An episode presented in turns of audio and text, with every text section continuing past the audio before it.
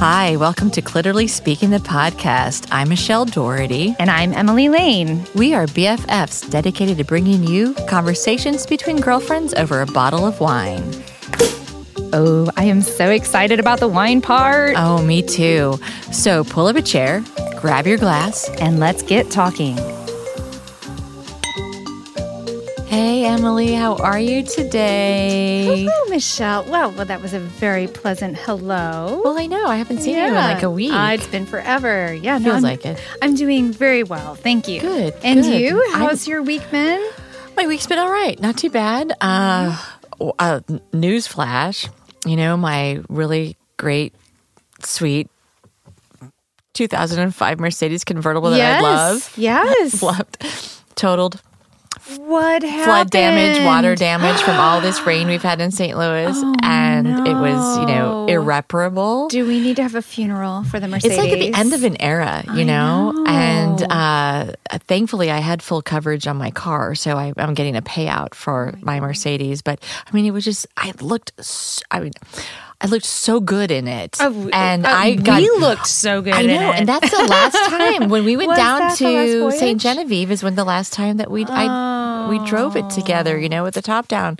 I, over the winter, I you know I had it, I just had Yeah. it there and, and drove the the Jeep. But I mean, it's kind of like a little sad because I've had it almost 10 years and uh you know but there was i'm i might be uh uh foolish on some things but you know when they're like it's going to cost you $3000 to diagnose it. Yeah. you need to call your insurance company. You know i'm i'm i can be fiscally responsible but i like i hugged all the people at mercedes dealership on the way out. It's been so nice knowing you.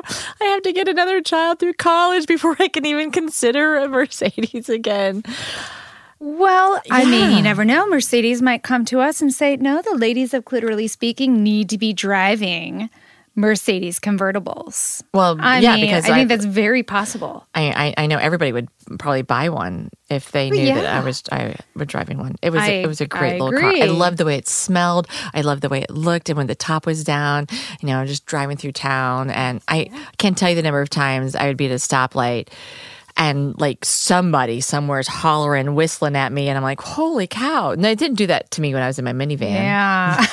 And I'm the same person, Emily. I'm the same. It's the same soul. It's the same smile, It's same hair. It just didn't happen in the Merce- in the minivan. yeah. And then the last the last time that I had like a cat call, I was driving my son home with the top down. And we turned this corner of my neighborhood, and of course, had the music going, and we're, it's just, you know, a beautiful experience. We're enjoying life. I turned the corner, and this guy, he had to have been uh, probably in his 20s, he just stopped and he yelled, Oh my God, you are gorgeous. You're like, um, me or the car?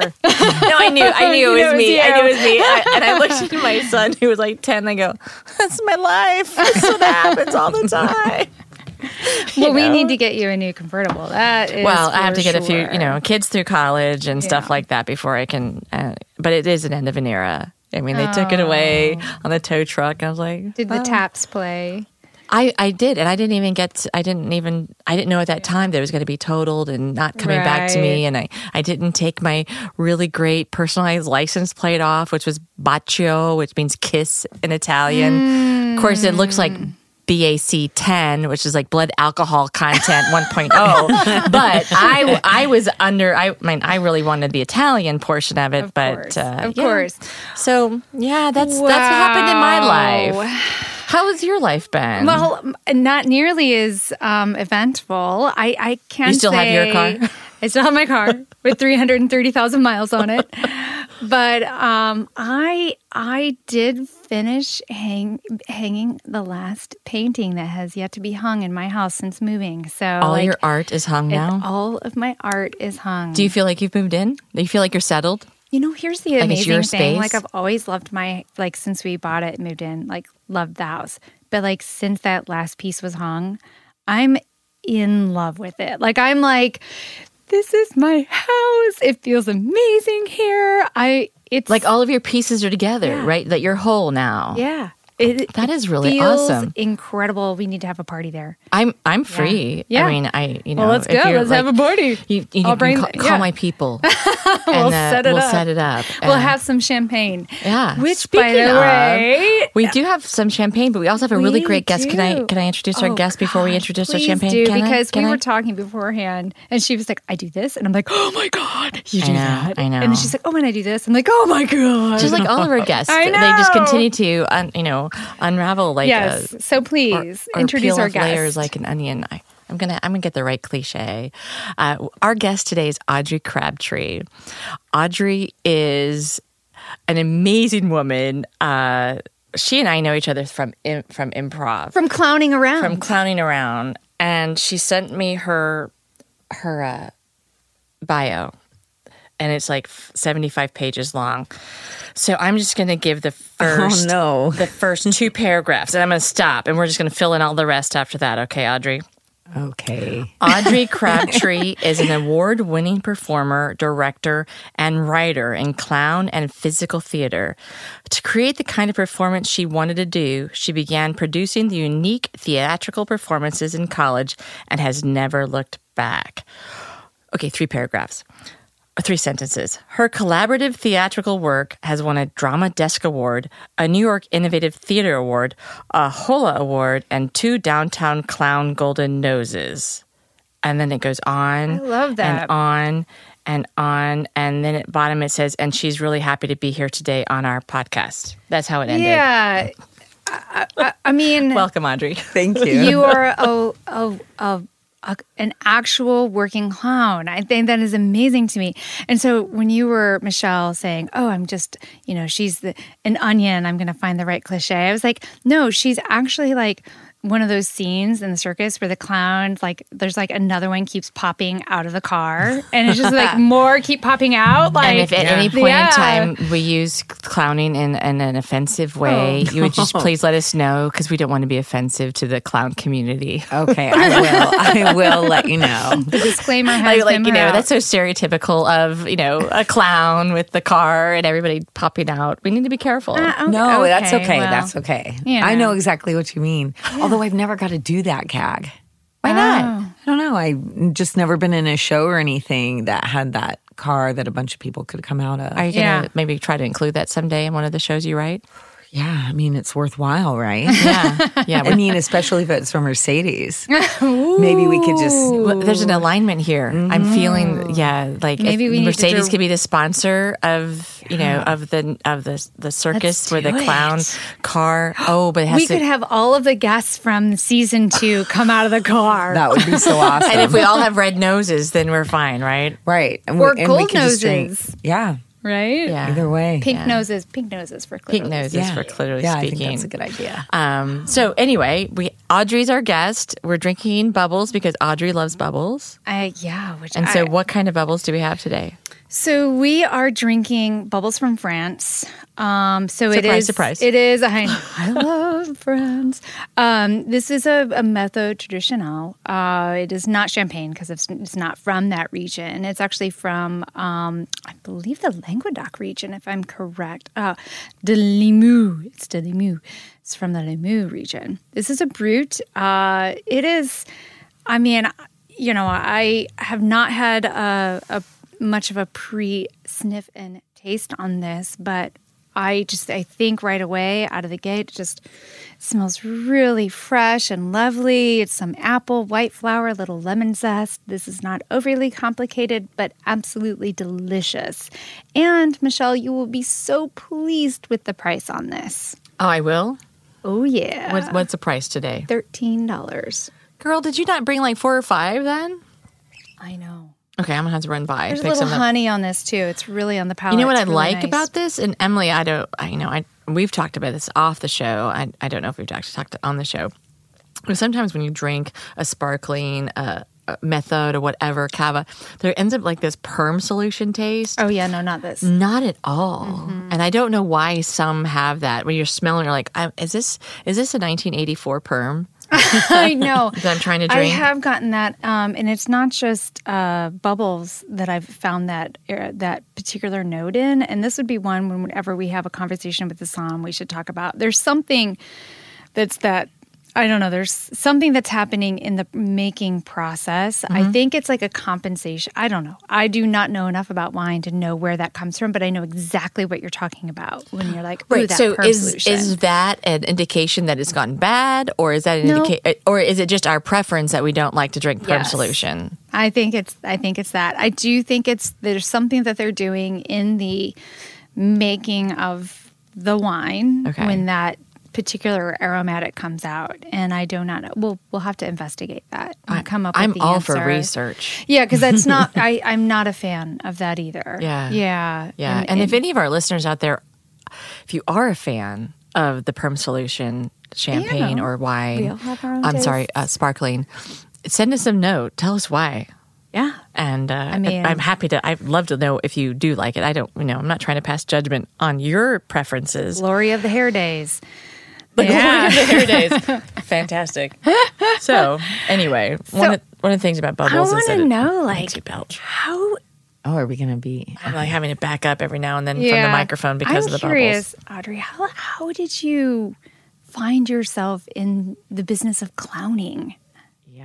Um, it, it is curious because I had no intention. Probably even five years before I started doing it, I would have been like, What are you talking about? No way, never would I do that. But I've had that experience with a couple things where it said, Absolutely never, and then ended up doing it. Like But- what? Improv, for sure. Really? Yeah. When I first studied acting, I wanted to be a very serious actress, focus on classics. I, I was an actress that would mark every breath in my script where I was going to breathe exact and I would just beat myself up when I couldn't do it exactly. Like you thought you should do it. exactly. Okay. Yeah. Okay. And But that's um, not living in the moment, right? When you when you're pre-planning everything, like I understand, like okay, this is how I want to tell that story. But then when you're up and you're trying to make that happen, it needs to feel authentic, which means being in the moment, right? Yeah, I mean, well, that's where improv is. I mean, there's lots of acting technique where you plan everything and then mm-hmm. you bring life into that. And that's what I was, that's how I understood it as a young person. That's how I understood what I had been taught. And, and that seemed easiest to do. Mm-hmm. There was no fault in that somehow. Right. You know, and I could use my brains and my intellect to Right. create life. And then um, I just started going to every audition, and I went to this audition in, in Kansas City after I graduated college, and um, got cast. and And then I went to see the show, and I said, "Oh, I don't want to." Make a fool of myself. I don't want to make an ass of myself on stage, so I'm not interested. Thank you very much. Oh, and this was an improv. Wow. yeah, This was an improv yeah. audition. Okay. Wow. And um, I mean, you know, I was 22 and the director was like, "Oh, well, it seemed like you had fun in the audition. Why don't you come back and take 6 weeks of training? You can put it on your resume." And then if you don't like it, no, no problem. And so 2 weeks in, I loved it because of the freedom, because of the collaboration Yeah. and there's just some as you know some wonderful wave that you ride when it's working Yeah. Yeah.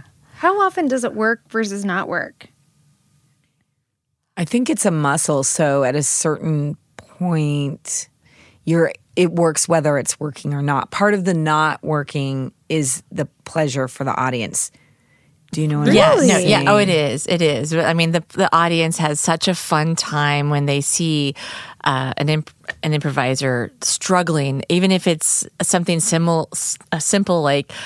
I'm supposed to do a French accent, and I cannot, for the life of me, pull a French accent, and I sound German or Russian or Southern, and they find that funny. But you, but you amp it up too. Like if you're struggling, you amp it up um, because then it then everybody's in on it. Build on the joke, But yeah. the lovely part though is when you're struggling, you have team members. You've Yeah. got you've got you've got you know other improvisers up there who pull you know fill in the gap you know and and and you're not you're not just out there falling flat on your face and nobody's there to to help you through it I think the trick it one of the tricks with improv is as soon as you put your thinking brain on it, for instance, if I start making a mistake and I try to exaggerate it, the audience will see there's not truth in that and they will not mm-hmm. enjoy that as much. So you have to actually be present Yeah. in that moment and live in the difficult place without I think I think without exa- for me without exaggerating it and that is truthful and people are so grateful to get to see that moment. yeah.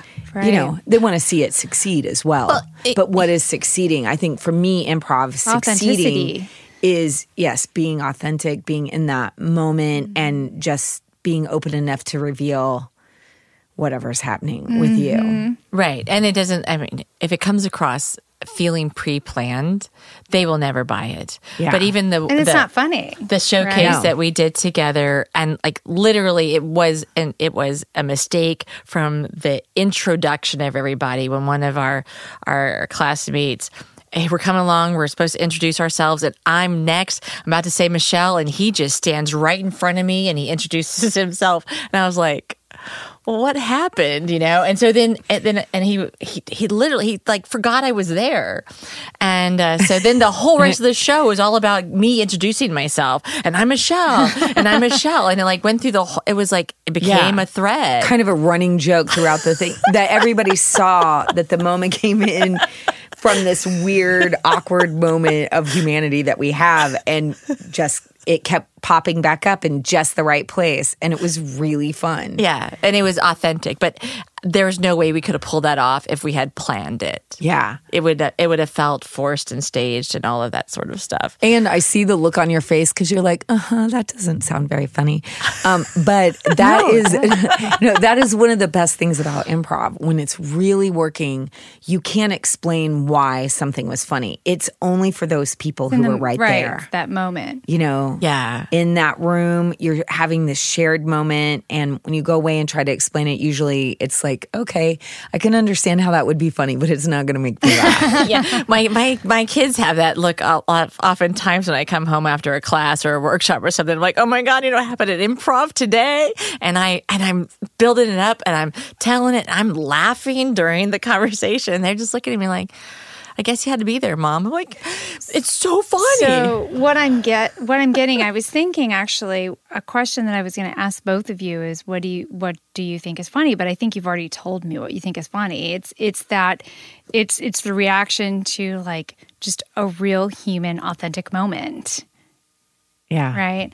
I I I remember You've done improv, and I you're very funny with it too, Emily. Thank you. Yeah. No, So and you know, here's here's the funny thing about that is that I've never thought of myself as somebody that is naturally funny.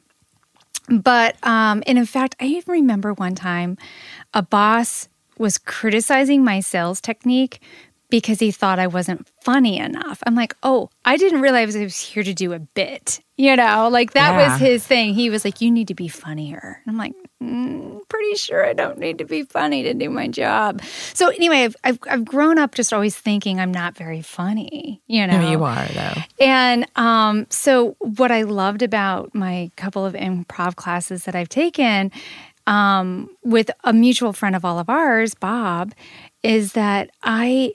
I realized that, oh, wait a minute, this isn't about like having a shtick down. This is about just like reacting to the situation with the body of knowledge that you already carry in your own experience. Like, you know. I mean, that's Yeah. like Right? exactly Yeah. it. Yeah. So I found that really to be refreshing and exciting. And Yeah. and fun. Yeah. I, I likened it to being able to play pretend with other adults who are playing pretend. You know, because when you're little, sure. you get to play pretend. It's like your friends would come over, like, "You want to play pretend? Yeah, let's play pretend." Oh my God, and I want you to play pretend so bad all the time. And I get to do that with improv. And I have, I, it is my therapy in a way, you know, Yeah. like the more I can do it every week, uh, even, you know, like I'm a happier person. Yesterday we had a I had an improv class and I was driving out to the class. Uh, our friend Mike Newman was it was his Oh, class yeah. that he was giving, and I hadn't been to class in a couple weeks because my my uh, been gone. my uh, vacation. And I get this message, oh no, the location is having something else. And I'm like, I'm almost there. Is there is there a, a library we can go to? He's like, please don't cancel. Please don't cancel my improv class. And so we ended up, the group of us went down to a gazebo in St. Charles and we held our class underneath this gazebo. And it was so so much fun. And Mike said there were times people walking along St. Charles actually stopped watched, laughed, you know, and we, we I laughed so much yesterday, and I I totally needed that release. Yeah. you know, I bet was like, was okay, healing. now I can drive home. It's all good, and and uh, and I just I, I love it, um, and I know that you know, Yeah, I do too. yeah, I feel like it's it's Zen practice. You know, it, it's you can meditate, but this is actually putting it in action with other people, which I always like to do. Yeah, I yeah. like to play with others. yeah, Yeah. So when you said that the uh, somebody told you you would never like improv and you liked improv, and then you know what else besides clowning? Is there something else that somebody said? Oh, you'll never, or you said, oh, I'll never do that, and now you're doing that. Besides being on our podcast, Living in St. Louis, Oh, Really? What, what brought you here? um, work at um, work in circus. So at the time, I was living in Kansas City, where my parents were. I'd spent most of my adult life. I lived in Minneapolis for five years, and then I moved to New York, and then I lived in the Dominican Republic, and then I came home to Kansas City. I knew I had wanted to come back to the Midwest at some point Because of family and because of family, and also I think in New York it got to the point where I'm doing performances for people that think all the same things I think. what do you mean by that? Like i- if if you you know as an artist you want to express an idea and if everybody in your audience already believes that idea oh, what's so advocacy, like art as advocacy, which we that Or or, change. or Art- change Right. or just a new concept mm-hmm. so everybody was kind of on the same page and new york really became a place that was hard to leave because of all the wonderful people i knew there i mean the city Now, were you doing comedy there, or drama too, or e- everything?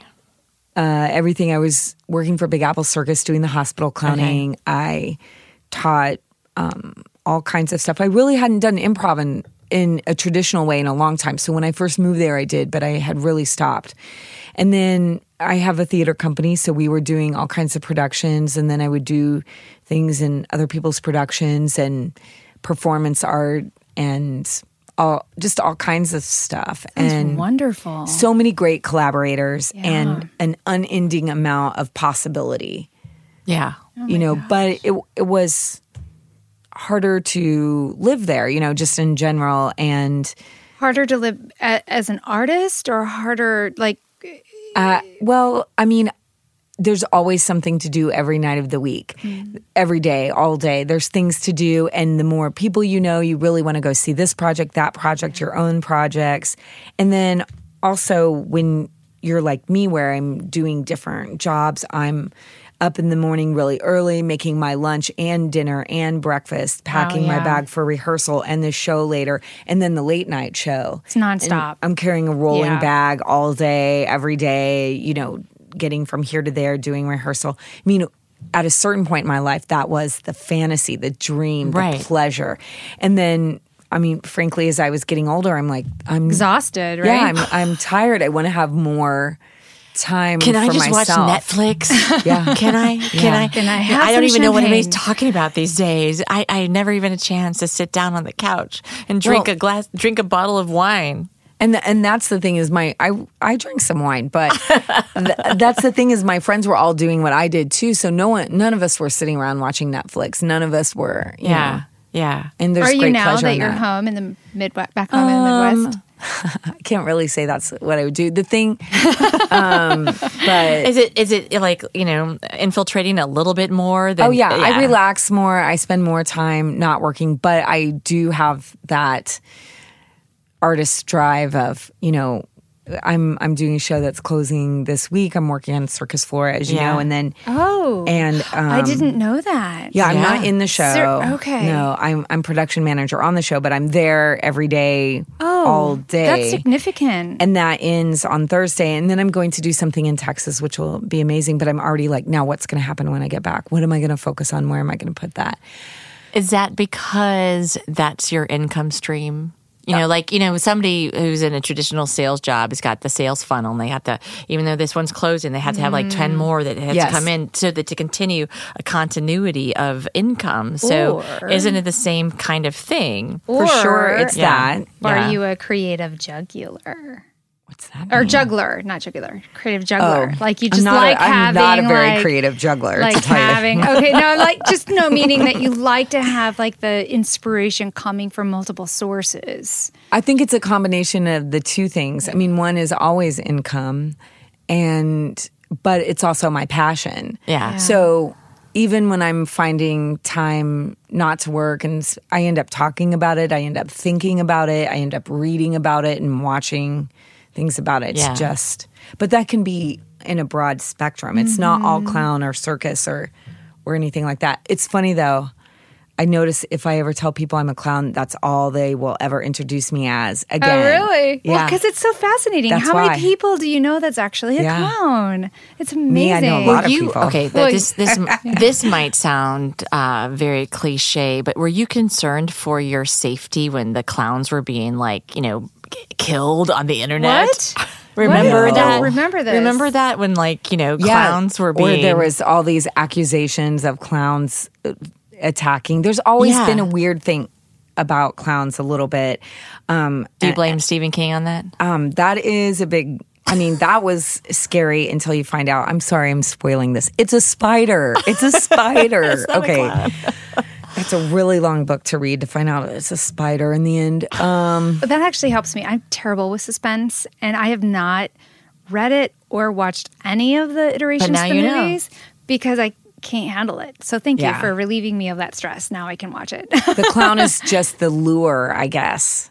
And then, but but there there that was challenging, and then people were worried work was going to dry up. Um, but most of the clowns that you see in any of that kind of thing are doing a completely different type of clown than I'm doing. What For is your type of instance, clown?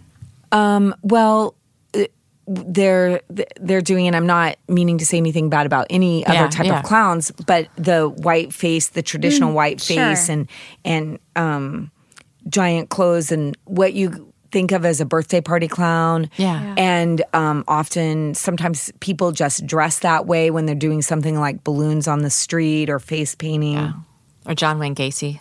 Yeah, Right. he didn't help the industry he either, did did not. he? He did not. Yeah. That was a long time ago. But, those are but but, the those are the crazy thing is images. that's stuff that sticks in people's brains. Of course. you know it doesn't it's- matter. It's, it's very h- sensational. How long ago it was? Yeah. Well, you know? and he could be he could be around the you know the corner. I don't know. And I think part of that was everybody thought he was so kind and nice with kids and everything. So it was such a, a, a shock, you know, right that, that, he, was a serial killer that buried them underneath his house. Yeah. Spoiler alert. Yeah. Those of you that don't know, I think we knew that one. yeah, I did know that one, unfortunately. Yeah. Um, uh, Sufjan Stevens has a beautiful song about him, but um, Oh, I'll have to look that yeah, up. you will. Yeah, Yeah. that's great. Beautiful song about John, John Wayne Wayne Gacy. Gacy. Like, how is that even possible? Well, you'll have to listen. Yeah. Yeah. Okay. Our sound engineer is agreeing. You yeah. know, I remember now not to get off from the clowns to serial killers, but I'm fine to leave that topic. No, do you have to, this? This is like this is creepy. I went to a um, a talk when I was in college by Robert Ressler, who wrote the book "Whoever Fights Monsters," and he is the guy who uh, Clarice from oh, yeah. Silence, of the, Silence of the Lambs. Lambs' boss was modeled after. He was the first behavioral profiler I in think the I might FBI. have. Did he also write another book about called Fear? He might have. I didn't quite finish "Whoever Fights Monsters" because I was so, that was, scared. That character was ba- based on a real guy. story. A real guy. Was the movie based on a real story? No, there's Okay. no. I mean, there might be like aspects, but not really. But if you watch Criminal Minds, they're just following Robert Ressler's experiences with serial killers. Spoiler alert. Anyway, he was talking about how when he was interviewing John Wayne Gacy, because he grew up in Chicago also, and John Wayne Gacy, they were from the same neighborhood. Knew his grandmother's house and could describe every aspect of it. Now, there was an age difference, so he would have been a younger person when John Wayne Gacy was doing his bad things. Wow. And he said it was like one of the most surreal experiences to have a a convicted known serial killer describe in detail where his grandmother lived in the oh, neighborhood. my. Yeah, that sounds terrifying, actually. Very terrifying. He was he was a fascinating person. I was afraid to leave the auditorium because I knew everybody around me was a serial killer at the end of that mm. conversation. As they thought of you. I'm sure they did. and then I worked in a bar, so everybody that walked in was totally a serial killer. I could profile them. But he also interviewed Jeffrey Dahmer. And why am I laughing? Well, because it was funny. He says, "I." he starts- Both, both John Wayne Gacy and was no, he Dom. in- No, John Dahmer's Wayne Gacy was from- not a cannibal. Uh, no, but I mean from Wisconsin, right? no, it- Gacy was from Chicago. Oh, Chicago. Dahmer was from Kansas City. No, he was Milwaukee. Milwaukee. Oh, Milwaukee. Yeah. Okay. You're thinking about the Midwest. Lutheran killer from Kansas City, the BTK guy. Bob, He was from Kansas City. Why I know all my serial killers. but Yeah. Robert Ressler said that when he was like when he went in to interview Dahmer, he goes, "Don't worry, I brought my own lunch." Oh God. he was like, "You had to have humor." Yeah. because otherwise, he said the title was "Whoever Fights Monsters." You if you look into their soul and you see yourself coming back. It goes so you have you have to break. You have to be able to to to um to remove yourself from that incredibly intense interview you just had. So anyway, um, we're here with Audrey Crabtree. She's a clown, and we've just uh, you know, spent a lot of time talking about serial killers. I know because so- that's our that's so- our that's our podcast. So can I?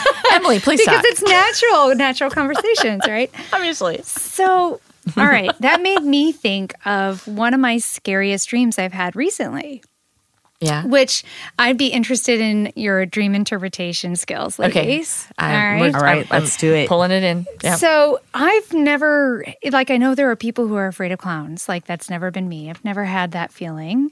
Um, I think they're joyous. In fact, I think for like three years in a row, I dressed up as a clown for Halloween. You're like, I love it. But Our most fashionable clown. Oh well, of course, yeah. So, um, I this was not not that long ago. I um, I do have dreams very often that somebody's trying to murder me. That's like that's like a very consistent thread. So, in this dream, I am on a walk, and it's a lovely day.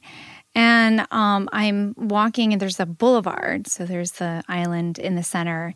And I see this clown who's like holding like a big machete, you know, and he looks at me and he, he like lets me know that he wants to kill me.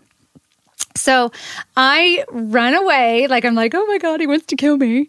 And so I'm trying to find safety. And I go to this Christmas tree farm that's right across the I'm way. making notes. I, mean, there's like so many And layers like- here, Emily. I'm, like, yeah. that per- that clown right there wants to kill me.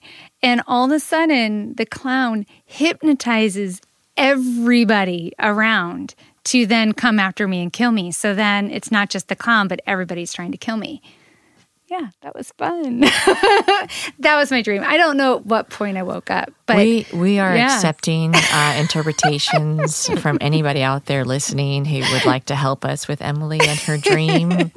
do I need to be admitted right away? Well, I'm making a phone call right now. Keep her Yeah. keep her occupied. I'll keep her Audrey, safe. help me. Don't leave me alone I'm gonna go get a really nice white coat. Okay. no. Well, clowns symbolize anarchy. Oh, I interesting. didn't know that. Yeah. I mean, that's, I think that's a big part of why people are afraid of them because their rules aren't the rules of society. They have their own, you know, usually not in a dark or, you know, Christmas tree kind of setting. yeah, but um No, but that so makes sense. there- so Yeah. and then it, they say that everything in your dream is an aspect of yourself. So then, I mean, just in my I'm trying to kill total lay person, what are you? What kind of freedom or anti-traditional thing are you? You Well, I mean, see that see that totally makes sense. Just in general, I mean, everything like I'm I'm I I'm I do not have the traditional work life situation. Yeah, Right. yeah. You know, we are breaking our own ground. We are making our own rules and making our own life happen here, you know, from But you also with like, like wants to murder you, and then everybody else wants to murder you. That's a I think that's a subconscious of people trying to keep me from my Moving my forward. what, whatever it is I'm trying to right. accomplish. And maybe my own expectations of myself like, wait a minute, I am I am my own art anarchist and I'm trying to break out, but then there's this inner part of me that's like, oh, but don't you want the security and safety and la di da di da, right? Oh, that's really deep, Emily. yeah, yeah. I, I mean, I mean, that's Yeah. Mm-hmm. that's an interpretation. Um, I think it's wrong. Okay, Michelle, what's your interpretation? I just told you. I think you. I think you feel like others are not like. If you want to make your own way and you're trying to do a thing, but these are you have this um, a f- not a fear, but y- you've been beat down before by those that you thought were supportive and friendly, Mm-hmm. Right, right? totally true. And they turned on you. Christmas, you love Christmas. That's Christmas is your like happy time. so there you go for safety. right, for safety, security, Oh stability as a child, right? And and it turn and it turns on you, so there you can't rely on it either. You're running as fast as you can. Right. You still aren't outpacing anybody. Mm-hmm. So, so I think that's a lot of subconscious layers there. That's um, amazing. And what You if it's about expectation? You know, everybody else's expectation of what you should be doing. R- oh, well, sure. You know. Right. Yeah, Yeah. yeah. Yeah. I feel I feel like a lot of my I mean a lot of my creative life and personal life has been trying to sort through those kinds of issues where what is the expect you know I didn't do any of the expected things from my parents from so the people I grew up with. When you went to college, you studied what what degree? Theater. Yeah, I got a theater and communications degree, and my parents, my my mom is a math or what she's retired now, a math professor in college, and my dad was a metallurgical engineer, and so for them, Um, there was a clear path you were supposed to walk. right, and I didn't do mm-hmm. it, and in fact, they didn't want to help me with my college because I mean, you know, it's not a big deal. A lot of people pay for their own school, but they were mm-hmm. planning on it until that's Until what I wanted your to do. Yeah. And so, and also for them, um, you know, probably when I was 23, it's like, are you thinking about getting married? When you, I've never been married. Are you thinking about getting married? When are you going to be married? When are you going to start a family? That's, you know, this is going well. Now are you going to get a day job? You know, never Are you going to grow up now and and finally Yeah. start working nine to five? for sure. Yeah. Which which is really hard for me. I mean, really hard for me to sit still. Yeah. To Physically and mentally and emotionally, right? Yeah, I mean, Yeah. and I've had all kinds of jobs over the years to fill in gaps and try to, but have I the income keep coming in while you're in, in between creative pursuits. Um, so, but as as the accomplished person you are today, have you have you ever thought if I had if I had listened to my parents, if I had not pursued my passion and my heart, how would I be even be functioning as a person right now? Well, I had some. As a young person, I had some glimpses. You know, when I went to college, I had a very serious boyfriend that was, Mm-hmm. you know, ready. Let you know, the day after you graduate, let's get engaged, let's put get the ring married. on your like, finger. Path, yeah. You know, it seemed like a direct path that I every part of my being was telling me no, no, no, no, no. You know, but but I will say, and you know, I've had this conversation with my mom at least. You know, my dad, I don't know that, but just even when I was a kid, I never like my Barbies didn't get married, and like my Barbie like rode off on the horse, or my Bob Barbie Flew the owned a s- plane. yeah, owned a swimming pool, or what you know, like Yeah. whatever. My Oh, Barbie, that's so I never. I mean, I don't. I don't know that it's cool, but I never had that thing as a child. I must, like, I have to get married. I thought maybe I'd have a big family. If I did have a family, I thought I'd have like seven kids.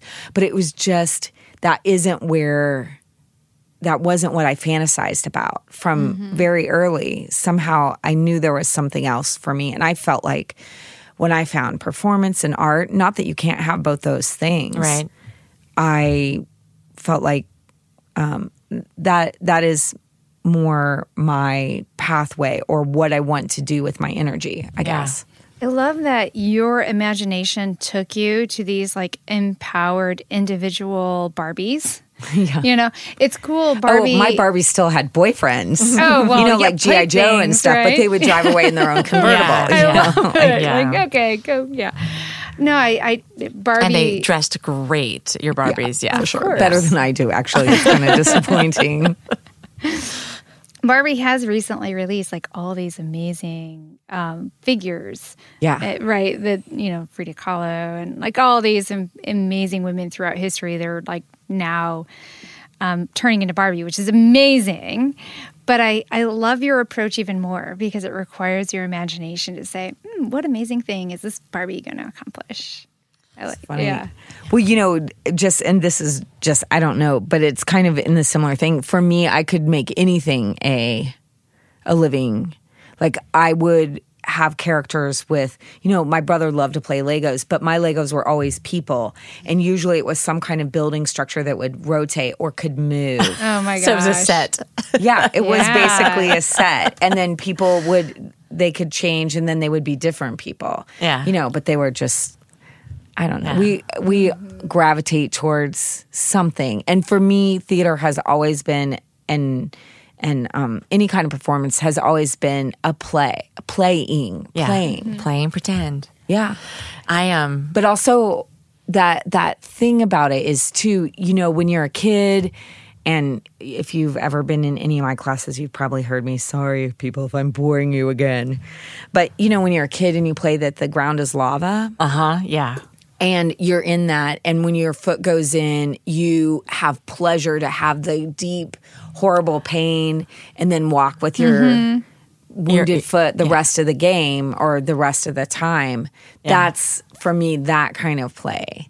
Yeah. not play at but actually play deep. I don't know if that makes I'm sense. I'm following you. I'm following you. I never actually, this is like a crazy. You're like sharing a whole that- lot of stuff with us Well, today. you yeah. know, it's good Yeah. bubbles. Yeah. You know, I I think it's amazing. Like I never associated oh play as in the word play with with a play itself. I don't know oh, why Oh, yeah. I've never tied that together, but I never did. I know, and I'm a theater goer. Like I never thought about it. Like oh, we're playing, woohoo! Isn't it fun? Like Yeah. I just Yeah. it's a play. And I never- watch. Right, right. I never thought about the fact that oh, we're just playing. We're playing pretend professionally. yeah Right, right. Oh, I, I, I don't know. I it missed me. well, and I don't know th- how that if that's how that word came about, but that's how I've always felt performance was. I think a lot of people do, I, and also release. You know, I, I think it's. I think there's a lot of release that happens with it, and I think um, the opportunity to take something, whether it's a, a, a difficult situation that's inside of you, or like a slapstick funny thing you need to express to be able to like actually put it out there and either perform it have other people perform it. It's a, it is it's like giving birth. It's a release. It's it's, a putting it out there into the universe. It's no longer inside.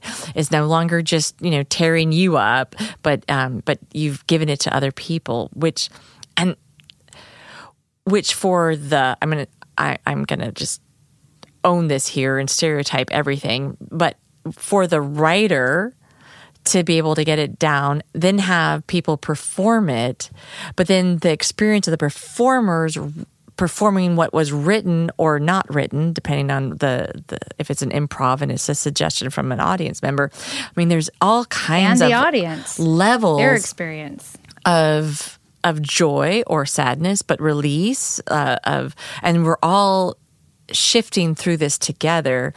Is I think what's so beautiful about art, and mm-hmm. you know we we we don't get it enough on a day to day basis. However, you've chosen a life where you do get to experience it more frequently than I would say most of our listeners because you are a clown you know every day you I mean I'm you know you Yeah. not every day but you know that's your that is your vocation you Yeah. know and the joy you bring to people in the hospital to the kids that's that's such a phenomenal service. And you've chosen that life for yourself and it's not the same path. It's not a traditional path. It's not something that mom and dad would really want you to do because you really should have married some guy right now and you know had kids and some security and stability in your life because that's where they think what you should be doing. But Yeah. but what you're getting for yourself and giving back to the universe is tremendous over over times many times over but we have to sit back and think about it in that sense and not be like well you're not an accountant so Yeah, well, and I mean, I just to put it out there, I mean, many clowns are many people do what I do and are have also have Other a traditional jobs. path. Yeah, You know, yeah. also are married and have families and stuff like that. So I don't Yeah. want to say like can't do that. This is if you Yeah. choose this life, that's No. all it is. Yeah. and but but that I mean, and I I've had wonderful relationships as well. But Yeah. I there's you know, I'd love to have a partner who understood that drive, that need, that passion that I have for those things. yeah You he hasn't shown up yet no, no.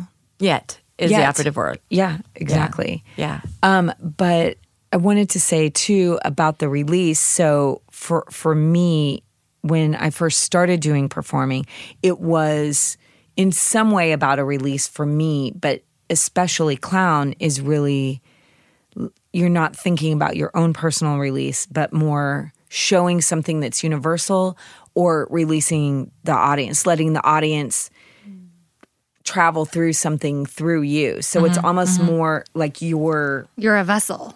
A Ki- guide kind of. a guide for them A Sherpa. yeah. Um, yeah. so I, you know, I, I'm here talking about this, and then I realize how um, reticent I am to put words around it, to Yeah, like sure. box it in. But yeah, I mean, the Native American clowning that I was talking about when Yeah, I what is Native American clowning? Well, I mean, in a lot of almost all tribal cor- cultures around the world have a jester of a some jester, sort. a, a clown, a person that you know um, shows the tribe maybe why they're doing some of the things the way they do them, the way socially and physically. And clowns often show the opposite, or they they're you know in certain tribes they're the only people that can speak the truth to the to the chief or to but they're there for healing and expression and to express ideas but not necessarily going straight for it.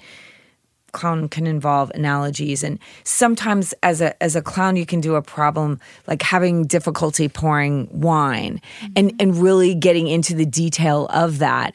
And then somehow through that you can watch that and relate to it in the difficulty you're having communicating with your son Okay. you know what i mean Yeah. so you're looking for something that can be universal so when i if i'm creating a little scene about having difficulty pouring wine i'm not thinking like this is gonna be a great thing for someone to work through a communication problem with their son right, Right. It's No. never Yeah, i'm it's trying not a to literal thing. be right? truthful as truthful all the things that might happen in that situation for me and if i go into that place and provide that then hopefully it is leaves enough space for you to put your own story Yeah, on it. yeah. That's what I that when when I when you Michelle were so beautifully talking about like the layers of experiences in theater from the writer to the cast. Mm. The, that's why I was like, oh, audience, because you know, be, that's it's so neat to be able to look at the art that's being given to you and relate to it in your own way. And the actors are doing the same thing, right? They're sure. taking their own spin and putting their own experiences into that character and, you know, like each each each part adds a layer of depth to it. And we can all choose to take away from it as much as we want, just like yoga. Like we can go and we can like do our yoga and feel better because our bodies are exercised, or we can like go within and make a spiritual practice out of it. Like we can take it as far as we want. That's what's so neat about what you're talking about. It's Yeah, like- and I think that is what we do with theater too, mm-hmm. right? And in performance and anything we listen to or read, we choose the aspects of it that work for us and mm-hmm. or that we're ready, you know, at this point to deal with. And and what's so lovely about art, theater, whatever kind of performance is that every time you visit it, you're coming from a different perspective, a different point in time, so that something that you missed or did not resonate or maybe maybe rubbed you like oh you know that was like that was like mm-hmm. sandpaper on my skin Yeah. the next time you see it you're like oh Wow. Yeah. that was powerful or so so for i guess you know something to say or consider is great work i can't even say great works of art let's just say works of art mm-hmm. Are not a one-time experience Absolutely true. you know Yeah. Yeah. Well, Just like, and- yeah, please. Oh no, uh, just you know, I'm I'm was just thinking of pieces of shows that I saw that will be in my consciousness forever. That Yeah. and I can't even always say exactly what it it was about it, but it some of them I can. But you know what I mean? Just something that's there for the rest of your life, and it just was a little, just turned a little light switch on, or or just changed the way you look at everything. And all kinds of art does that. Yeah. Yeah. Yeah, I remember true. watching a show at the rep one time, uh, and it was, uh, I don't remember the name of it. It might be called, it might have been called, you know, uh, turning into butter. Uh, but it was the concept of taking something and and running it around and around and around and, until it became butter like like you've just you've you've just moved so much in one little circle that now you can't get out. You've you've, you've changed it into butter and and almost like how we as society do that to ourselves. And i remember being at the q&a afterward because the rep is really good about having q&as after Yeah. after some of their shows. And and it was like this all these aha moments on society and and uh, and interactions and racial harmony or disharmony were coming to me through this one play. Uh, I feel so fortunate that at that moment in time that I was receptive to whatever whatever was coming at me, and I ate and I absorbed it and I ate it up, uh, and as opposed to arriving and and finding those messages to be abrasive to me at that point in time. You know, like it was it was um, it was it was powerful in the sense of making that realization to myself that I can't just keep churning my own self into butter. I need to I need to move forward from whatever space I was at.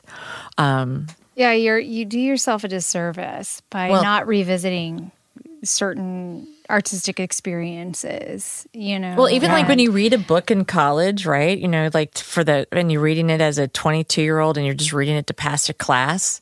As much as you can, it's like, oh my god, I'm just highlight, mm-hmm. highlight. What's he going to ask me? The professor. Okay, what what's my essay going to be about? And then you know, 10, 15 years later, you read the book, and like, oh, this fuck, Yeah. this fuck is good. This I is do that to- fantastic. I do that with Shakespeare every time I go back to it. I'm like, oh, I can't believe I missed this, this, this, this, and this.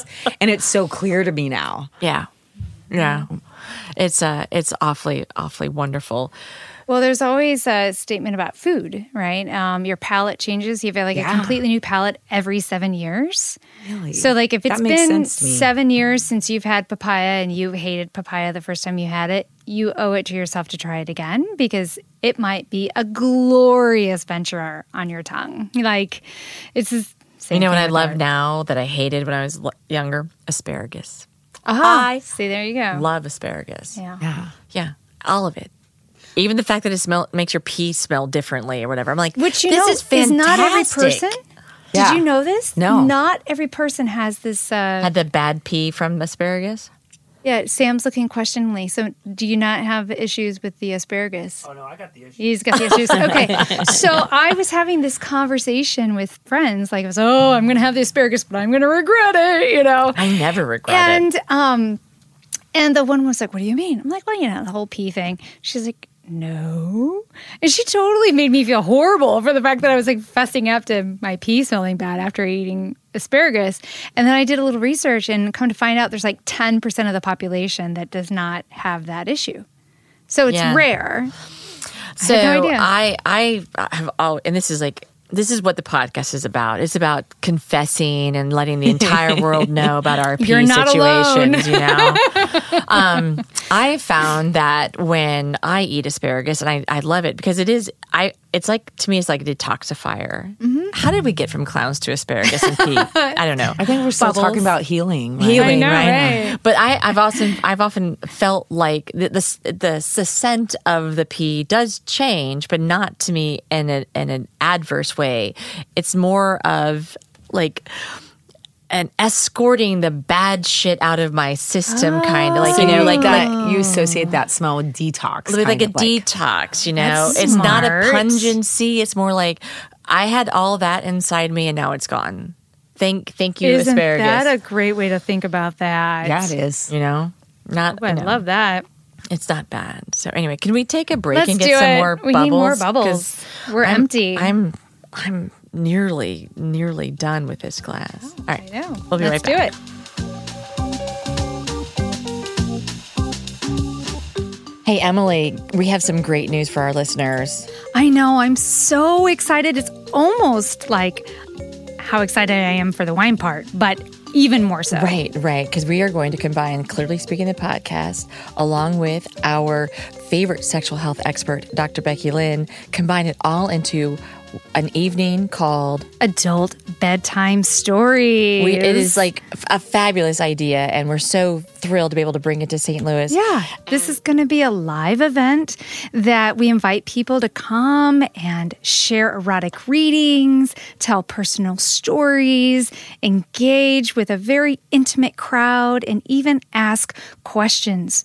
You can ask those questions um, in person or if you want to write them down anonymously. I mean, it's going to be a really cool event. And uh, the first one is August 29th at Apotheosis Comics from 7 to 9 p.m. Yes, and guess what it's called? Oh my God, I wish I knew that. Actually, I got that wrong, didn't I? Yes, you did. Yeah. Why don't you correct me, Michelle? It's called The Big Oh My God, I Wish I Knew that. That's That. right. what it Oh my gosh. Emily has orgasms on the brain. she usually gets a little tongue tied when, it's, when she's thinking orgasms. That's Uh, right. So but- we're going to be answering questions, things Yeah. like, um, why is it that some people like have orgasms when the wind blows, while other people have difficulty orgasming? Or have never orgasmed yet. Right. Or maybe even lose their orgasm. How frustrating is that? It's why do you ask me? Me on the spot like that. But the thing is, is that um, with having Dr. Becky Lynn there to answer the questions, I mean, there's some science behind uh, like sex. So you know, to get to get to that level, and and it's going to be a small event. It is limited. Uh, You definitely have to get your tickets on our Eventbrite and our and or our Facebook page. They're all interlinked. Um, it is twenty dollars admission, and uh, the seating is limited. So don't wait for this to pass you by. Right. And make sure to come with your clothes on. We do encourage nudity anywhere where it's acceptable, and especially in the home. However, for this event, it is a clothes on kind of affair.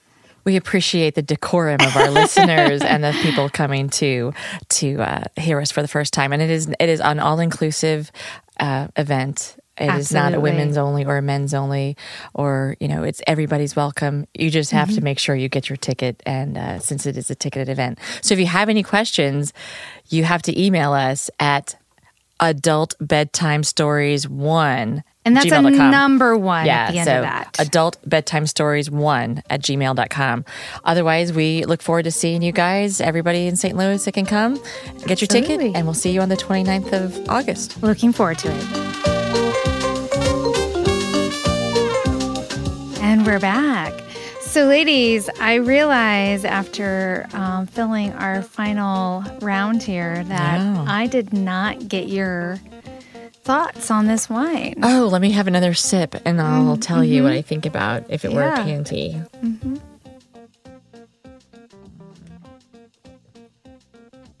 Sometimes I feel like Johnny Carson and his like, you know, little hat that he wore, Uh-huh. wore and he was like, oh, Yeah. the Oracle, is that what it was? Um, coming up with what it is. Well, this is a lovely bottle of champagne, uh, uh, sparkling, whatever. I'm sorry, Champagne France for screwing it up. uh, but I would say that it's it's not something that's going to be very rare. You know, it's going to be a pair of panties that is going to be kind of kind of common. That's a terrible word for for this wine, but uh, common among that we all have it, right? Um, it's not going to be something so unique that that oh, if I could only have that, you know, um, golden g string of twenty four karat gold, you know, not like that, but more of a a, a a nice solid sort of boy short pair Really? of panties. Wow, that surprises me. I, I was thinking Yeah. it totally. I was thinking you were gonna go somewhere else. Yeah, no, no, Yeah. more like, but, but that, but, but, and, but it's, it's, it's silky enough. It's smooth enough. It makes you feel sexy and feminine, but it's not to me so extravagantly exquisite in material or, or design. Okay. That's my, if this were a panty wine. Wow. Uh, because I really felt like definitely it would be pastel. Well, I, I had like a lighter color. Yeah, I was Yeah. thinking sort of um actually uh, like a pale yellow or a peach tone. I had peach in my brain. and it would be like have a little decoration on it, have a little I lace, maybe a little see through, like you know the kind that have like the bottom is see through, Yeah. and then the front has a little lace, and it would be sort of the kind that has enough detail that you don't want to, you're not going to wear it over tight clothing, Yeah. or it would show through. I agree. In fact, I'm seeing like some feathers on this pair of Ooh, pennies. okay, Yeah, because it's got a light ethereal kind of thing going on. yeah, that's with what the I feel. I can't. Yeah. I'm boy short. I just feel like would have to have more of a. grit. Well, but that's how it tastes to Yeah, me. that's Yes, Right, no, right. that's You know. yeah. Oh, sorry, Yeah. sorry. Yeah. Yes, I didn't mean to argue. your- Yes, and Or- No oh, buts. d- Don't tell Bob. Please don't tell Bob. but, that, but that's okay because I saw I totally saw like a light pastel. I Okay. was thinking, you know, like a mm-hmm. champagne or a peach color. Yeah, boy okay. short, you know. But I Yeah. didn't.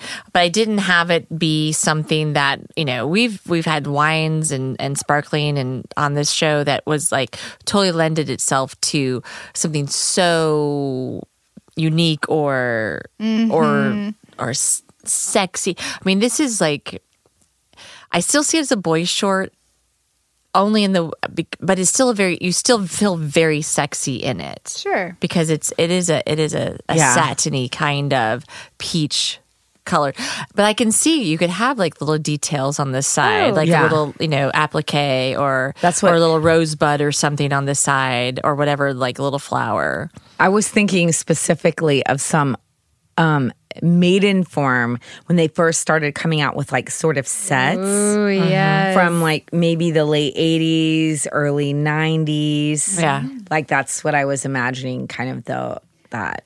So I have some boy shorts that are all lace, and I love them. They're like for me, they're the best cut because Oh, like nice. I have a booty, and so like the the boy short like. I think it's very complimentary to a booty. And so like that's I like, okay, let's take that boy shirt and make it lacy. Oh, okay, there you go. And hot glue some feathers on. hot glue some feathers well that would i mean i I can't see like wearing the boy shirt with the feathers underneath. no, a no, pair it's fine, no. Jeans, you know, because then you're having to explain a whole bunch of stuff. No, it's just my It's- feathers. Don't mind me. No, I know it's just my feathers. Yeah, No, I- I I'm didn't molting. shave today. Yeah. I'm molting. Not, it's not good with jeans for yeah, sure. yeah. It's just gonna, they're gonna. I, I have some issues. I'm working through them. it's the feathers, you know. My my therapist said just wear what makes you feel beautiful. Yeah. And I've got feathers on. yeah. exactly. I'm just yeah. doing what she said for me to do. Yeah. Right, right. But that's that's kind of That's where good. I am All on- Well, on, I think this- that's on this those are shit. good. Uh, what do you call it? You can't call it champagne. I, It's it's it's sparkling wine from France, so it's you know sparkling wine from yeah. France. And method traditionnel or- WF. Yes, or method champenois. Either one is appropriate. This is a brut a brut sparkling, so it's yeah, nice and dry. and it's it's and a good price point. We did talk about that earlier, but uh, yeah. it's it's delightful. Yeah, I I No, I yeah. I, I, mean, I'm not. I'm not I am um, like not liking it at I'm all. pretty but much always have a bottle of this on hand right now. really? I do because it's Yeah, the I right price point, and who doesn't want a bottle of sparkling on hand? Like, there's always a, A reason, reason. to pop that open. Can I share with you guys one of my struggles right now. Yeah. Yes. So I found a great condo in Benton Oh, Park that yeah. I put an offer on and they accepted, but now I have to sell my house. And I haven't had any offers yet. We're going to cry, but whatever. Um, and I, I'm totally down with, okay, if it works out, it works out, meant to be F- XYZ, blah, blah, blah, universe, you know, sage, move on. However, because my house is for sale, my my realtor she went down to my, you know looking around and she saw my wine collection and she goes you need to box this shit up and hide it because you don't need people walking out with your wine when they're showing your house so all of my wine is stored away in an inaccessible location oh, No wonder Oh, you want to no. cry. and it's like I really need my house to sell so I can like start drinking my wine again. Oh, and my I like walk gosh. around. It's like, do I if I buy some more, I have to box it up and hide it because somebody's going to come look at my house and I don't want them walking away with my wine. So I feel very, I feel in between. Well, you have the wine on your wall. Yeah, but that's right. Yeah, I have I have a few bottles because it's decorative and it's not. Go through that stuff. No, yeah, Emily, you'd be like, why are you going to drink that? When you, I know what you have underneath, you know, hidden. I, I mean, I have some stuff in the fridge. You know, I just more like I'll just go buy some of this champagne, put it in the fridge, drink it. I can't. Whatever I buy now, I have to consume very Such soon. problems. Such Yeah. problems. no, I think. Yeah, Can I we mean, take a moment of silence for that? I'm feeling, I, you know, I'm, I, I'm feeling like a little out there on a ledge. You know, No, I, I I think it's it's okay that you buy some bottles for the immediate pleasure. I think you I- should do that. I, I can only do that because Yeah. I mean the wine merchant was so kind when I, when I stopped by. It was like, hey, do you guys have some boxes I could use to box up my my collection? They're like, yeah, sure, you know, and like loaded it up, and I you know got all of it in all those boxes, and and they were even so smart. They're like, oh, use this kind. It's easier to hide, you know, on the boxes. You got know? all the tricks, Yeah, all the tricks. But uh, so it'd be nice if uh, somebody could just buy Well, my you- house so I can start drinking my wine again. I, I would love that because we'd be neighbors. We'd be neighbors. Which would be amazing. Yeah, But, yeah. you know, you can always come to my house and drink some wine. The invite is always open. I had thought, nice. I had the idea that I would let Emily hold my wine, but then I reconsidered that. Wait a minute, these boxes are so light. you really? I only brought You're over just- two boxes. I just swear got there were more. I swear there were more. I have a six wine ball, bottle holder, and I feel adult and stocked when I have like four bottles of wine. I am more buy the wine for the occasion. yeah. I used to be that way, or for the moment, and then I met Emily. Now I'm a hoarder of wine. I'm like, oh, I have to, I have to some of this. Or we've drank so many great wines on this on this show that I'll be doing the show notes, prepare it for release. You know, a few weeks after we've mm-hmm. had the conversation. Gotta have that again. Oh, exactly. That was a really good bottle. I like. I will leave the house, or and I'll drive with the wine merchant. I'm like, I need five of those now. And so, what is one of your favorites that you recall so far from our? Oh well, obviously tasting. the the Valmoissine, the Pinot Noir Valmoissine that we had with uh, uh, Catherine Dudley Rose, and you know I've bought several of that many times now, and then the uh, Susumaniello. Mm-hmm. Oh, that's one of my faves. One Yeah. of my faves, and and and and the Kramer, the Kramer Brut Rosé. Yeah. I mean, is. those are sort of like the like the fifteen dollar range ones, and we've had some really great wines. special bottles. Uh, the Sidekick. The one, the we had one called Sidekick, and it Yeah, was a woman like in her superhero I think outfit. I've seen that. Yeah, I think so I've had that at a party though. Yeah, I was like, oh, that looks really cool. We bought it, and it was so good. Yeah. Do But you do you have a list somewhere of all the on our just- website? yeah. Okay, I'm sorry I haven't been there, but I'm gonna go there and look at that list. Yeah. What is Yeah. one of your favorite wines? What's it go to for you? I, you know, I love Pinot Noir. It's really my favorite. But I'm trying not to drink red you wine for the rest had- of the summer. Yeah. Yeah. And What? What for the? What? oh, like I hate to talk about this, but I will. no, it's I had a gallbladder it's ju- thing. It's just a podcast. Oh, okay. yeah, it's just the and, world. and you know, um, Red wine affects your gallbladder. Yeah, I did yeah. not know that. Well, at Yours. least in my yeah, at least mine, and um, I it's a it's a disappointment because that's you know that's my wine that I prefer. Oh my goodness. So, um, actually, I have a really. I, I'm I'm going to send you. Maybe maybe you can put it in the notes. But I have this um, bottle of wine, but I can't remember the name of it right now. That's how not a wine person I am. that I love so much. And then I was like, oh, I should have brought it. maybe I'll get you guys a bottle, and then you can. You hold it in your house, and when we come over Yeah, after we'll you have get it. back, Okay. we'll, we'll together. That'll totally have an evening Yeah. drinking that wine. Yeah. that's not a problem. Okay, Yeah, good. at all, at all.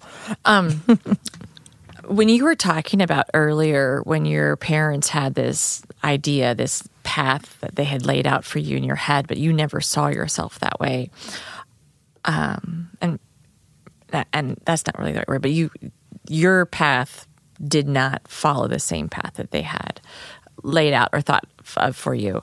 I was really feeling like an affinity to that because when I reflect back to being like, you know, probably all from like third grade through even, you know, graduating high school, I never envisioned myself as a married woman with children. I always had this idea that I was going to be the person who came to visit her friend. I was like, always going to be the aunt, right? That great aunt that would show up and visit and and um, and you know fly in and out. and Had this great Yeah. job, and um, whether I was a lawyer or some kind of corporate person, I always had a really great, great like suit that I had on and, and a very cool bag, very Barbie-ish, you know, in my idea, and but I didn't I didn't go there, right? Like I I met my my husband and everybody was getting married and so I got married too and then you know you have kids. So so I've I almost envy the fact that you stayed sort of true to who you are through your life and um and I I now my kids I love every single one of you. I'm not I don't regret being your mom. I don't regret any of that kind of stuff at all. But it's sometimes it's interesting to like look at my life from the from the perspective of the person that never never considered the fact that I would be a mom of three kids. And it's such a disconnect. You know what though, Michelle? You can still be that jet setting Oh, I- woman. yeah, I know. right? Yeah, Like, I- I- coming Yeah, in. absolutely. I don't Like feel- it's maybe going to be the grandkids, like you know, that you get to come and fly in and dote on. Yeah, but not yeah. right now. I don't want any Right. grandchildren right now. Do you guys hear that? There, I don't want grandchildren right now. But it's more like the fact that that person who's deep inside of me looks at the life that I've created for myself and for my family and blah blah blah, and and she sort of sits there and goes, "How did how did that happen?" Because she doesn't feel connected to it.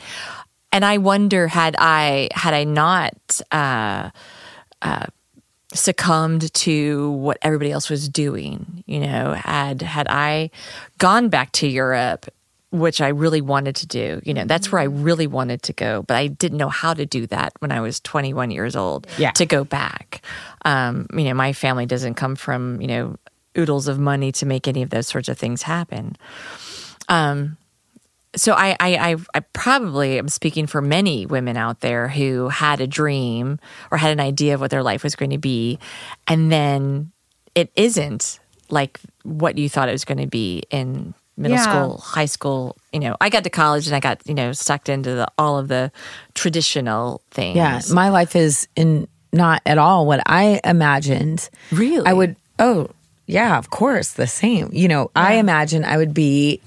For some reason, I had like kind of a penthouse with a white leather couch, mm-hmm. white carpeting everywhere. Maybe I watched Dynasty. I don't know what it was. Yeah, yeah. And I would be in very intellectual circles doing classical drama.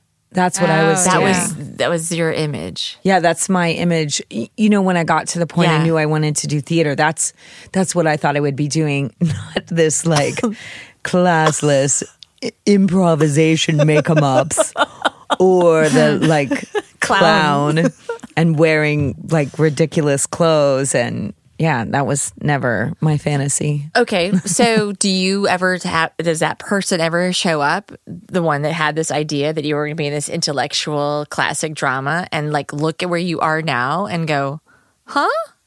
or hmm. or is or is she this person actually like like so um immersed and like and welcomed and enveloped in everything that you still do today I mean, how many personalities do you have? Because I have, I have many. I have like twenty five. yeah i've many you know i i think that you know i can think about different choices i would have made but these are the choices and part of doing improv has trained me like this is what happened we continue this way Yeah. and so not looking back at a lot of regrets and also like clowning like my main focus when i perform is to be in the present moment so i'm not looking back and thinking but sometimes you know i i sort of imagine a different thing but i don't feel pain about it No, or yeah. like punishing myself right. Yeah, about it There's not there's not a pain with Yeah. mine. It's just more of a like, wonder if yeah, like a wonder, like wow, like you know, yeah and there are so many spots along the trajectory where it could have been like, wow, if I had stopped then, or if I had changed yeah. then, or gone left or right. same But I also feel like, and we've talked about this too, all of that had to happen to be who I am today, to be able to say what I say today, to be able to come to everything I do with the authenticity that that would come with it. You know, um, I I don't fake any of this shit. yeah Yeah.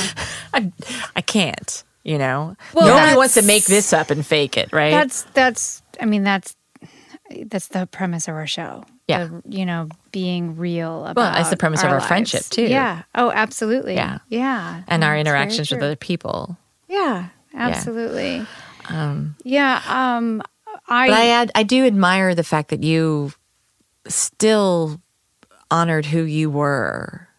but i think you did too i think Yeah. don't you think so Well, I think I got sucked into what society expected of me for a long time. I, I'm I'm totally honoring who I am now, but I think I, I got sucked into at an early age into being what everybody else was doing, getting married, having kids, mm-hmm. you know, and and trying and trying to make that fit for myself, and obviously didn't because I'm I, divorced. I definitely had that same experience. You know, I, I went down the path of seeking security and comfort um, because I had, you know, I had been through some stuff. I had been through a homeless stage. I had been through a, you know, not like you talk about not getting to pursue your your dream when you were younger. You know, the same kind of thing. Like you know, having been presented a great school option that wasn't, you know, I didn't get to do, which, you know, all this is all a part of our makeup now, you know, and I don't look back like the both of you. I don't look back with regrets. And because I know even those who have money and have their own options presented, we all have our challenges to overcome. We all have compromises we have to face, like regardless of income and regardless of our, you know, Yeah. situation. But I definitely um, made decisions that felt like it was the safe thing that I knew that I I wouldn't have to worry about whether or not I had a home to go home to, whether or not I had, you know, food, whether or not I had like those kind of. So I was living in that basic survival mode for a very long time, you know, which is also why I pursued the career that I did because it provided a good income and that security. But it wasn't who I really was. And it wasn't until I started having like panic attacks that led me to the hospital oh, that I finally said, This is not who I am. I need to reshape, I need to really reshape my life and be be authentically me. And and I'm so thankful because man, I am so me. like, you know, I live it loud and proud. Yeah, you, And you, it's you great. embody it. Yeah. you know, only you can be Emily Lane. I mean, nobody else can. It's dangerous. I mean, they, just stop now. Don't even try. You know, because like, why? You know, only you can be Emily Lane. But I, I do, I do agree that those experiences that mm-hmm. that you went through help you be you even better. Does that Yeah. make sense? Oh, yeah. Oh, totally true. Because Yeah. you know, I, I'm all about women's rights and advocacy and, and empowerment and all of those things, which might not have been a part of my passion had I not been through some of the things I've been through. So it's it's made me a much deeper thinker about a wider variety of issues, which that's that's Yeah. important. beautiful. So, yeah. So Yeah. It's funny how our bodies will tell us, you know, when things aren't right, when they aren't working right, whether they have to scream or yeah, You know? I mean, they're telling us all along. It's just, Right. I, just- you the know, message gets louder and louder and louder until you're mm-hmm. like, I, I didn't need to be hit over the head with a frying pan, but okay, thanks. Yeah. right. You I didn't need to get cancer. I didn't need to get cancer. I'll, I'll Right. figure this out. You know, thanks so much. I often joke that you know, um, when I was going through my cancer treatment, it was more like, you know, how much character do I need? you know, because I always say, you know, God always gives you something to build your character, and I'm like, how much more yeah. do I really need? But it gives me great stories, you know, because I, I always wonder about what I'm going to say when I go to a cocktail party. You know, it's Right. like and you're like, well, I got the cancer story. I got the cancer thing. I can, can bring, bring that up. Trump, whatever they're talking about. Yeah. Not using Trump in that way. Hey, Sorry. hey, you, hey, you're awfully cute. You know, would you like to go out? Well, I had cancer. You know, it's like what? It's it's a great like It's an opener. It's a beautiful opener. for every dating situation. Or- oh. You know, um, I I read this uh, idea one time when I was going through some difficult stuff, and I found it to be beautiful. But I think it's really cool, and it also kind of reminds me. So um, I'll try to do this. Um, I'm going to say this about clown. So a lot of people, when they think about clown, they think about um, the character being. So if this is like I'm spreading my hands apart. So if your range of your personality is this big, that your clown is a much smaller space. Really? Than that. Like it's a character. Like what is your clown's voice? How does your clown walk? Oh, I see. You know what so I mean? So it's just like a little portion they of think it's who a little you portion. are. But the way I studied clown, the way I understood it from my teacher, Sue Morrison, hello, howdy, howdy, um, but is that it is, you are bigger than your personality. Your clown is. Yeah, your clown is bigger than actually what you, how you move in the world because you have to express all of the ideas, not just your own personal ideas. But it reminds me of this similar thing that I think relates a little bit to what we're talking about. It, it's it's kind of um, it, it's a Buddhist concept where when you come to each life, you get to choose how much you want, and so there's like um, um, joy and happiness, and there's pain and, and struggle, and so it's balance. So you choose. Well, what am I gonna? You know, how much What's do I want this time? and- yeah. So, you know, if I'm willing to have this much pain, I get to have this much joy. If I say I'm going to have this much pain, I get to have this much joy. And then everybody gets to choose when they come here. You know, and and for me, when I had a couple really difficult situations, that gave me a lot of comfort, or maybe even help me like make that much joy to match Yeah. that much pain. That's amazing. Yeah, I heard a similar concept to that. I was in an improv workshop class. Yeah. And um, Liz, I think it's Liz Brown. She's from Chicago. Anyway, she came Okay. to the improv shop and she's been doing this for a long time. But she said that for every crescendo of comedy, you had to have an equal bit of pain. You know, in in improv. in, in improv. It was improv. Yeah. It was like, or in life, right? Yeah, And, and basically sure. what you're saying. So, so you can't get to this high point of heightened comedy if you don't have that pain that's in the. But I think you should flip it this way because it's like high makes this be good and this be bad. Mm-hmm. Right, but right. actually, if you flip it that way, uh, Right on the You know what I on the mean? number line, right, Yeah. left, right, On the horizontal. but um and i was like you're right because when do we when do we express like the biggest relief in a laugh in a in a bit is when we are all as a collective as whether we're in the improvised scene or we're audience members and we're we're just all of that pain together and somehow it gets the relief comes and we Yeah. can all experience that together um much like curb your enthusiasm. Yeah, you know like you he couldn't be as funny as he is if he didn't create those painful situations that and they were, are painful. and they're painful you know but but the but the funny comes. And would- yeah so I always loved. Um, did either of you read the book "Stranger in a Strange Land"? No, um i haven't read that one. I'm sorry. Yeah, it is. It is a tremendous book. Uh, so it's kind of like science fiction meets sociology meets psychology meets like it's, it's, it's like very. There's lots of complex ideas that are presented in this book. much like our podcast Exactly. but the the so the the basic premise is this is the sci-fi part, you know, that um, you know these the greatest scientists in the world go to the moon to establish a new colony or Mars or something like that. They all die, but then like a hundred years later. Uh, you know, they go to see whatever findings are still there, and they find this person who was the offspring of these great scientists. So he's been raised on Mars by Martians. So he could bring him home, and he is he is human, but he's superhuman. You know, he has all this these skills and knowledge that are far beyond regular people, and um, he's he's intuitive, he's beautiful, everything. Well, there there comes a moment when they realize he doesn't have a sense of humor. Like he doesn't understand laughter. He doesn't understand. Like he doesn't find things funny. He just he doesn't break through to him until one day he's at the zoo and he sees these monkeys. And there's this monkey, he's eating his banana, and this other monkey comes and beats him up and then gets the banana and he starts eating it. And the you know, he's defeated for a minute and then he goes and he gets another banana and then he starts eating the banana and the same thing happens. The new monkey comes over and beats him up again and eats the banana.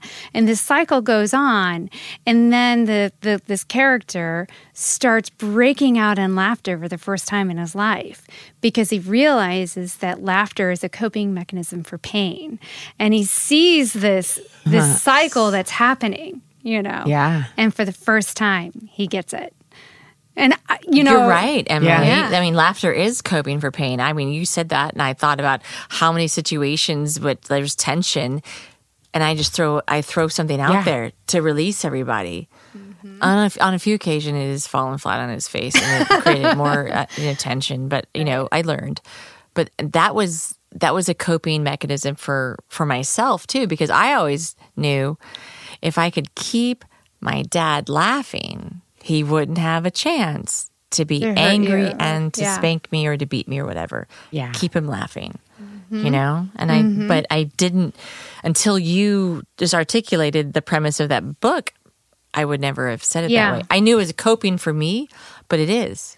It's- sure. You think about all the things that we laugh at. Think about like slapstick humor that is all about somebody getting hurt and then we're laughing, you know. And Yeah. at the root of so much laughter is at the expense of someone else's misery. You know? Well, and I can count. I mean, when my my middle son, uh, who's twenty now, whenever he would get in trouble, and he'd be in trouble with me, he would just start laughing, and I would get that. It would be like more angry at him, but he's laughing, and I wonder now if that was just a gut physical reaction to the pain of whatever the situation was for him. sure. that he.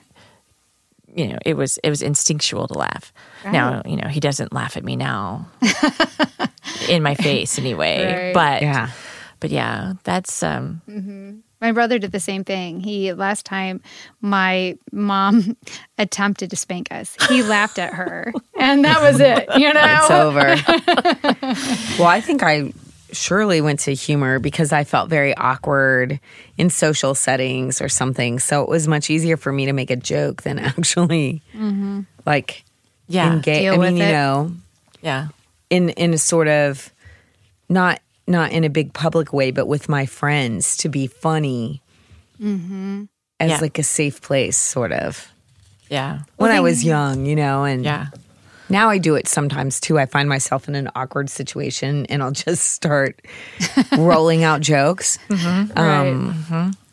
You know, And you can't help yourself. You're Yeah. like, I can't stop. I Yeah. can't, I'm sorry, I can't stop right now, you know? And it's like, think like Robin Williams. You know, he was so sad. I, He I was, take it, you know? and he was just trying to bring joy to others to help lift himself out of the darkness. You know, well, yeah. you know, there's all kinds of actually scientific research about how laughter is healing and relieves stress and and even so I work for Circus Flora Clowns on Call and um, that's our social outreach part that we're here for so two days a week we go to Cardinal Glennon Hospital and visit kids and go room to room. Well there's all kinds of research about how if kids see clowns before they go into surgery, they need less anesthesia. Oh, wow. They recover more quickly.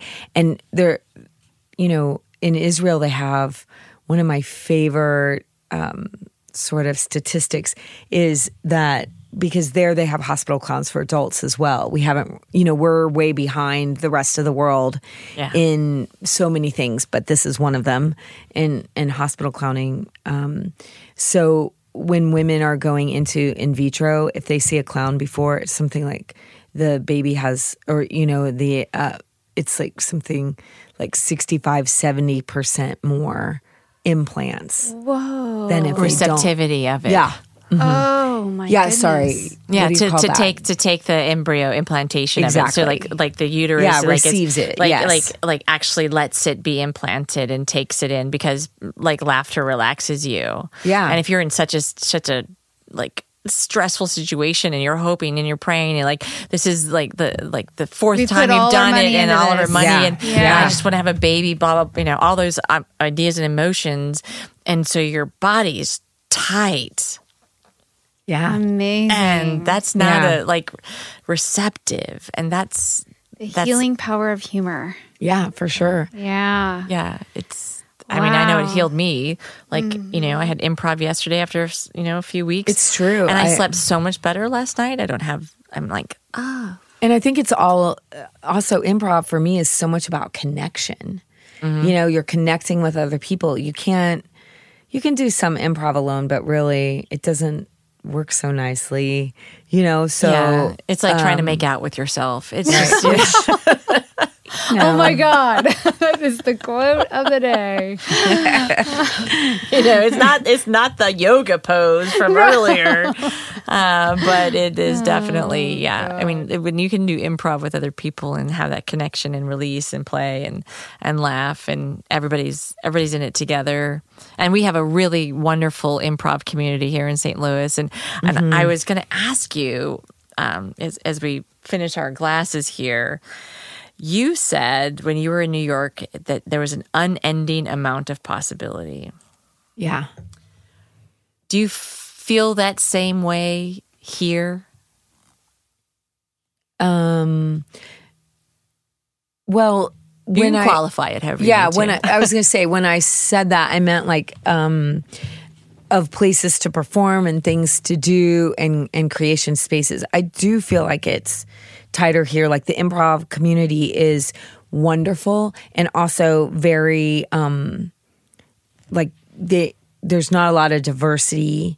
Well, well there's not a lot of diversity in in people as well as there's not a lot of diversity in style. Almost everyone is doing very even the improv shop their long form is very all similar to Yeah, each other. Yeah. and the short form is all very very similar to each other so there there there's more possibility. Um but i feel like there's an amazing artistic creative community in st louis.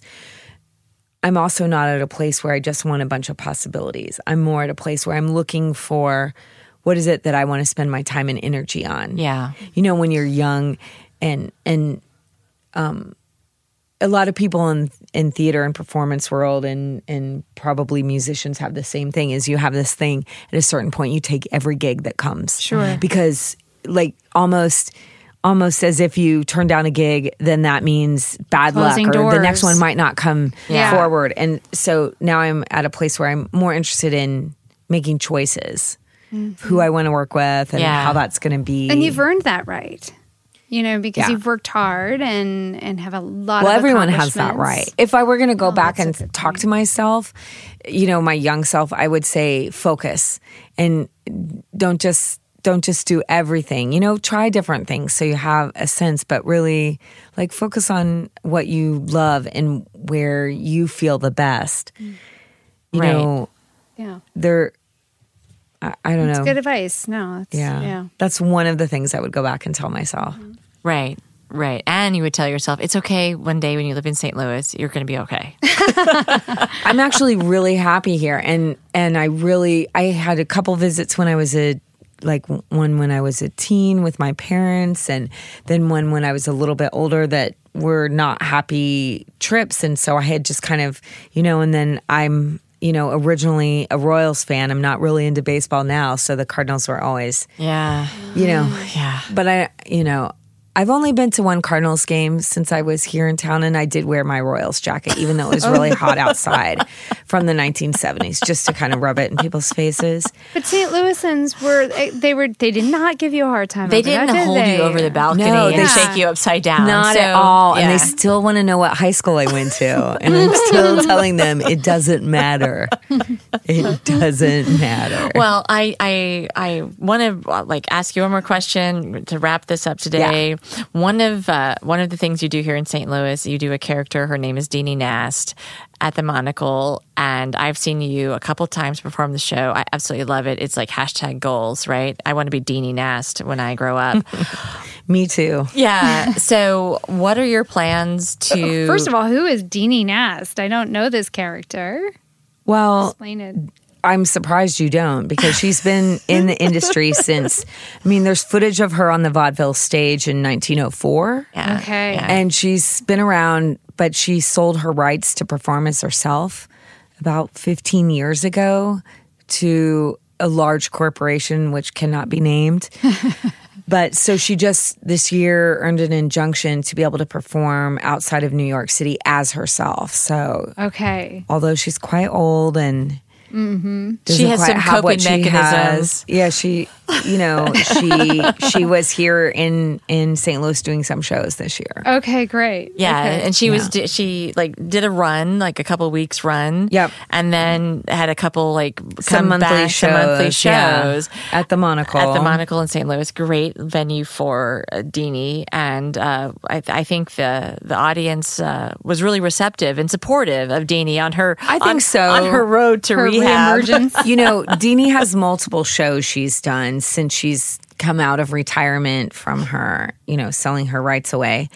And and the show that she was doing here, um, she had a problem with her nurse, so her nurse didn't show up. So she had to have an audience volunteer on stage with her the whole show who Deanie through her coping mechanisms wasn't able to recognize that that wasn't that person It wasn't her nurse. and began to create a um, relationship with that person based on the relationship she had previously. Oh, wonderful. Okay. But Deanie's, you know, I right now Deanie doesn't have any plans to be back in St. Louis. Oh man, Yeah, like Is Deanie just taking a I break? guess- is, well, is there she's colon? Is she got a colon problem right now? Yeah, sh- well, she doesn't really eat food, so not really. Um, I, I know she's in thinking about doing some stuff in Kansas City. Okay. I know she's been like talking with someone about filling in for some shows in Las Vegas in the fall. Oh, fun. You know, she didn't really have a big enough following at the Monocle, and so they kind of, you Oh. know, were Well, they're going to fill it with something else. I mean, everything's a business. We understand yeah, that. of course. Yeah. So Deanie's just, you know, she, who knows what she's up to. Yeah. Well, I hope that uh, if Deanie's listening, yeah. that uh, you know maybe us. maybe there's another venue. Oh wow, Deanie would love to be here, but I don't know that you would love to have her here. Yeah, yeah. Well, I just think if you have a chance to catch Audrey and anything that she's performing in here in St. Louis or Kansas City or Las Vegas or wherever she's going to be next, you definitely take advantage of that. Whether it is you know Audrey letting you know Deanie perform, or she's a clown, or she's doing improv, with Bob Baker and Yeah. group, um, or giving an improv workshop, you will Aw. definitely come away having been been better for the two hours or three hours or however long it is you get to spend with Audrey Crabtree. Usually seven.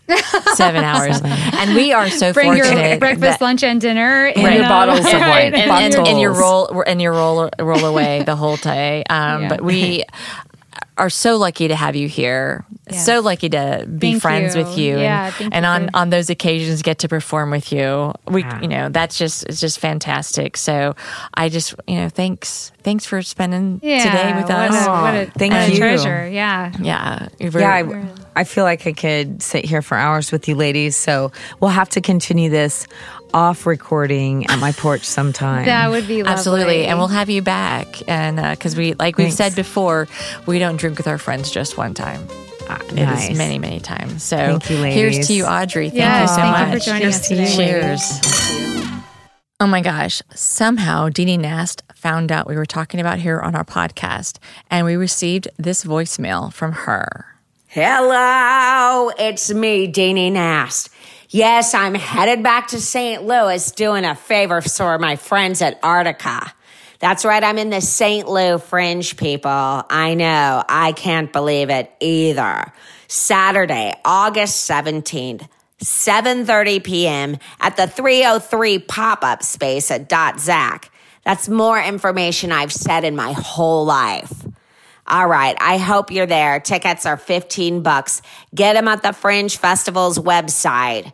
And seriously, I'm going to try to have some fun. Oh yeah, Charlie Brown will be there too. All right, see you there, kiddos. Toodles. Be sure to catch Deanie in St. Louis in August. Thank you for listening to Clitorally Speaking, the podcast.